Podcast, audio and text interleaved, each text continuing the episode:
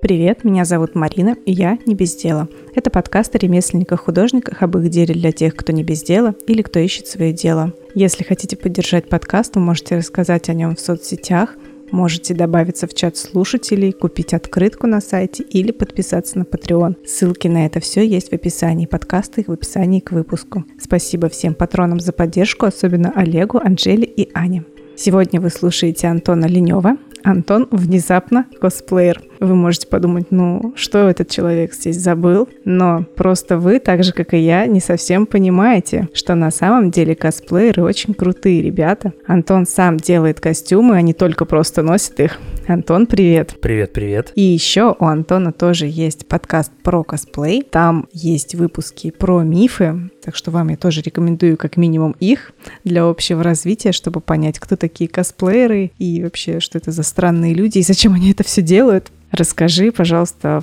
подробнее о своем хобби, да, это все-таки хобби, не, работа. Да, в данном случае э, это больше хобби, потому что я больше делаю себе, ну и иногда своей жене что-нибудь, ну и друзьям всякие подарки.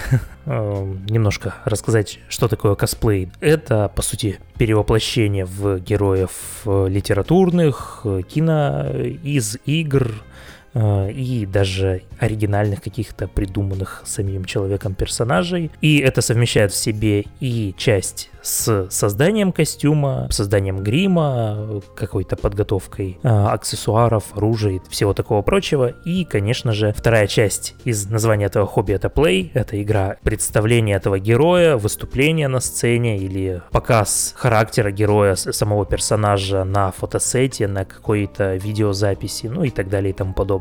То есть достаточно многогранное хобби, где можно и руками, ну и не только руками, что-то поделать, и немного повыступать, э, поактерствовать, ну и просто походить среди людей, посмотреть на их реакцию, как они узнают персонажа, радуются этому. Расскажи, пожалуйста, подробнее, из чего вообще состоит обычно костюм, то есть не только пошив, это еще и крафт. Расскажи подробнее, что такое крафт, например, и что, какие виды деятельности даже можно так сочетаются при создании разных костюмов. Тут, как всегда, все зависит от того, что человек хочет сделать, потому что существуют разные персонажи, разные герои, они одеты, облачены, висит на них всякое разное. Например, возьмем Индиану Джонса, у него штаны, рубашка, шляпа, кнут, да куртка. А есть, например, тот же самый хищник. Там тебе и броня, его оружие, сам его костюмчик, кожа, шкура, а в некоторых случаях морда лица, которая делает жвах-жвах. И поэтому в косплее можно попробовать разные стороны прикладных искусств.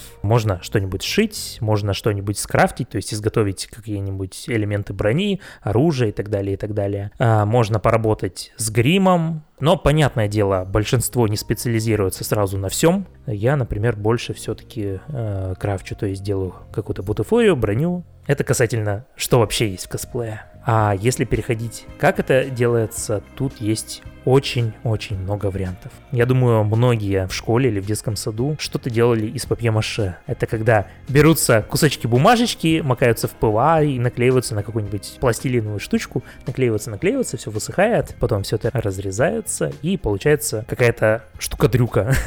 Это один из самых старых таких способов что-то изготавливать. Его сейчас кое-кто использует, но большинство перешло на более интересные и современные материалы идем дальше по истории, есть такая штука линолеум. В свое время, когда э, косплей только вот появлялся как хобби в России и не было каких-то более современных материалов, многие э, всякую броню делали из линолеума. То есть брали линолеум, разрезали, клеили, нагревали, туда-сюда формовали и получалась кое-какая броня, которая после покраски выглядела э, в некоторых случаях даже вообще очень и очень хорошо. И со временем у нас в России появилась и стала очень широко использоваться другая вещь под названием Ева, этилен винил ацетат. Представьте какой-нибудь коврик э, из спортмастера, такой плотный для спорта. Вот это вот что-то похожее. Его используют и в кино, бутафоры, те, кто создают костюмы. Чем этот материал хорош? Он легкий, достаточно относительно недорогой, его легко обрабатывать. Берешь острый ножичек, вырезаешь и готово, да? Плюс, если если его греть промышленным феном, то его можно формовать, то есть сделать какую-то изогнутую поверхность, которая, когда остынет, не вернется к своей изначальной форме, и можно там себе сделать шлем, элементы брони и так далее, и так далее, которые будут хорошо выглядеть, легкие, они гибкие. Это один из таких самых популярных материалов. А пенопласт? Кстати говоря, про пенопласт, есть такой материал, называется техноплекс, пеноплекс, ну и так далее. Его используют для того, чтобы утеплять дома. Вот из него делают всякие объемные большие штуки, потому что он очень легкий.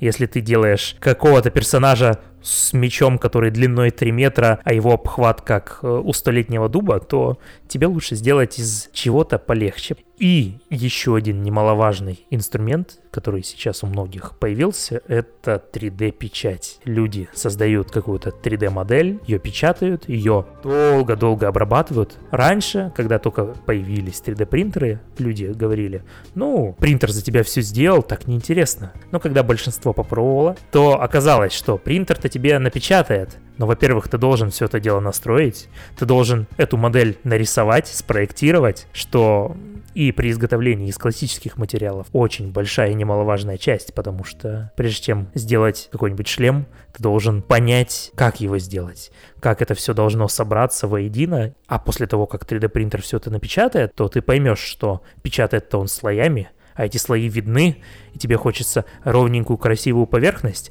а она слоистая, ужас.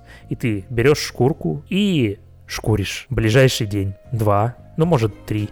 Э, я думаю, вот это вот основные вещи, с помощью которых большинство делает изделия, но существует еще полным-полно разных методов. Ты вообще какой способ обычно используешь? Я начинал как раз с Евы, этилен винилоцетат, вырезал ее ручками, нагревал, склеивал туда-сюда, делал декор, красил. Сейчас тоже все еще Ева и термопластики, но благо обзавелся 3D принтером, всякие э, мелочи и иногда не мелочи, делаю на нем. Я все жду, когда же будет способ из говна и палок. О, это, это классический способ изготовления, он существует всегда. Ну, некоторые берут все, что у них есть, совмещают это, и у них получается шедевр, так что... А у тебя было так, что ты что-то долго делал, делал, а у тебя ничего не получилось в итоге?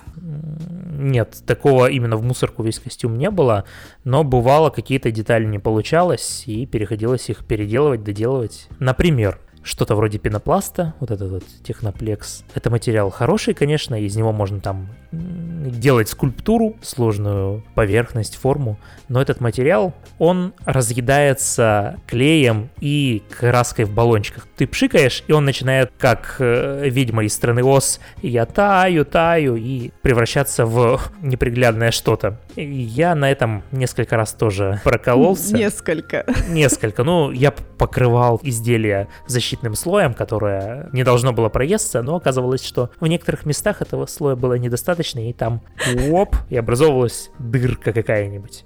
А в какой костюм ты больше всего сил вложил? И сколько по времени, кстати, да? По времени Костюм я готовлю где-то обычно в течение более-менее года. Но это все, понятное дело, размазано на свободное время. Как всегда, как, например, студенты перед экзаменом последнюю ночь все читают и готовят. У косплееров та же самая история, а, что есть какой-то фестиваль, где ты хочешь выступить, туда нужно податься, прислать заявку, чтобы тебя приняли, потому что тебя могут не принять, потому что скажут, что костюм у тебя недостаточно хорош. Понятное дело, когда день X все ближе, то ты начинаешь все активнее и быстрее стараться все сделать.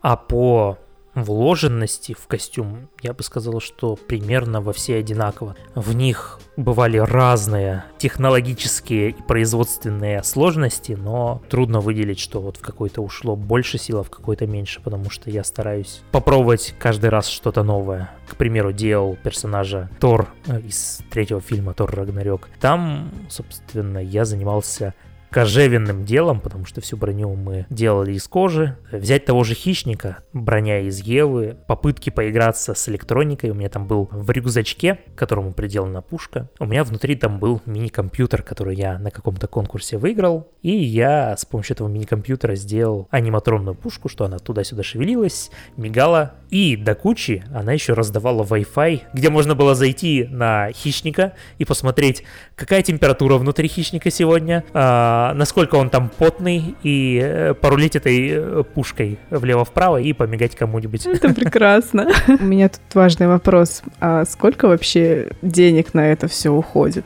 Теоретически от нуля до бесконечности. У меня, я думаю, на один костюм тысяч в 20-30 э, влезает. Ну, если по материалам и так далее. Если считать рабочее время, сколько оно стоит, то это получается сильно дороже. И, кстати говоря, я делаю больше для себя, но многие ребята, которым нравится именно сам процесс изготовления костюмов, и они в этом нашли себя, они начинают работать на заказ. Если вдруг нет желания что-то изготавливать, но хочется попробовать себя в этом хобби, это тоже нормально. Ты можешь прийти к ним, договориться там по цене, по материалам и всему такому прочему, и они тебе сошьют, изготовят.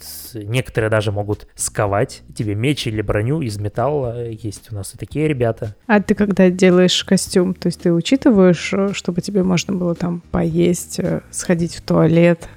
Кое-когда э, поесть если у тебя есть шлем, то это вообще все удобно. А, а вот если у тебя какой-то грим, то тут уже людям проблем нет. Да, например, мой знакомый, у которого был пластичный грим, то есть у тебя все лицо обклеено всякими силиконовыми штуками, чтобы у тебя была нечеловеческая морда, он брал с собой детское питание, потому что детское питание — это маленькое отверстие рта, куда оно пролезает, и ты можешь что-то в себя влить и не быть голодным. Ну и, понятное дело, во многих костюмах в туалет ты не сходишь, поэтому э, терпи, терпи, солдат. Либо можно, конечно, как космонавты подгузники одеть, но так обычно никто не делает. Через пот все выходит, жидкости в организме не остается, и как бы э, в туалет уже не хочется есть тоже не всегда есть время или возможность, поэтому и по другим делам тоже не придется уходить. Очень удобно, всем советую. А что тебя цепляет в этом деле? У тебя не было мысли, то есть, да ну нафиг, зачем я этим занимаюсь?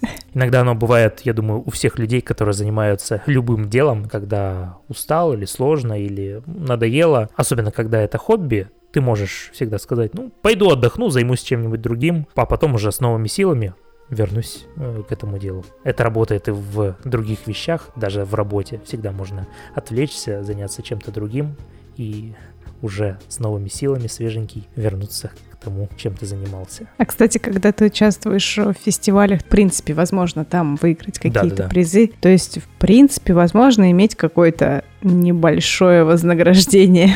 Да-да-да, на крупных фестивалях бывают и какие-то денежные призы, там до сотен тысяч рублей иногда, но обычно поменьше. На каких-нибудь мелких фестивалях, которые ну, организуют энтузиасты и так далее, ну там призы от спонсоров что они могут предоставить, ну и какие-нибудь кружечки, дипломчики, что-нибудь такое, ну, памятные призы. Да, иногда кое-что можно выиграть, но это обычно не самоцель большинства людей. Вот, сделаю костюм, отобью его, получу там выигрыш, все, буду в шоколаде. Больше должен быть интерес именно к изготовлению чего-то, либо к выступлению и фану, который ты получаешь от присутствия на фестивале. Да, кстати говоря, благодаря этому я с женой познакомился своей.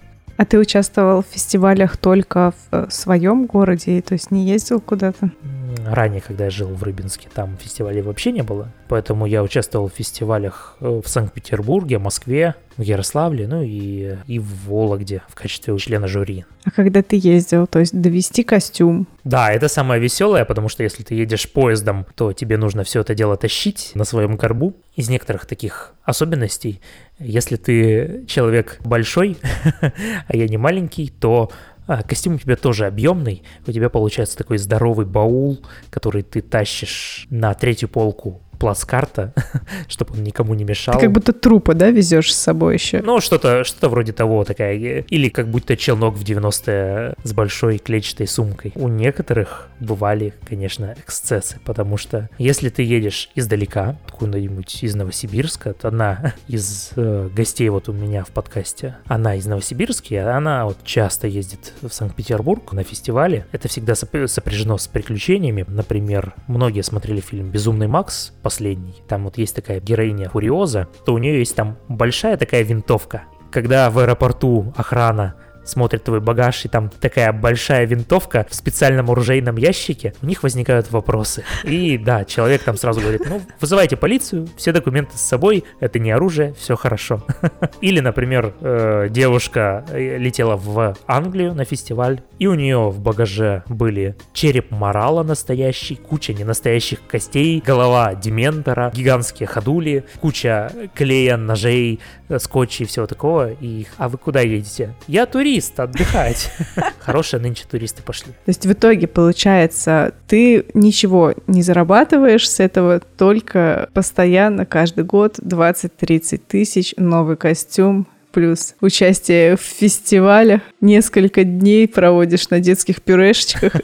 Да, по большей части это так. В моем случае я иногда чуть-чуть зарабатываю, если вдруг решу продать старый костюм за очень небольшую сумму. Или вот несколько раз участвовал как аниматор. Один раз э, под Хэллоуин в баре мы с другом подработали. Я ему дал костюм хищника, себе взял Тора, э, пофотографировались с гостями. Один раз тоже поработал на открытии супергеройской кофейни в Санкт-Петербурге. А так, да, в основном только тратишь. Но, как уже говорил, многие люди как-то пытаются заработать. Часть из них начинают изготавливать на заказ, Э, шить, делать крафт, делать парики и так далее. А часть людей начинают, так сказать, зарабатывать на своей медийности. Они могут начать либо зарабатывать также на Патреоне с разным контентом, либо обучающим, либо эксклюзивным э, для своих подписчиков. Назови, пожалуйста, несколько локальных проектов, которые тебе нравятся или которые их просто хочешь поддержать. Раз уж я вспомнил супергеройскую кофейню, то ее тоже назову. То есть вот эта локальная кофейня, которую человек долго э, все думал, хотел что-то такое открыть и открыл, она посвящена и оформлена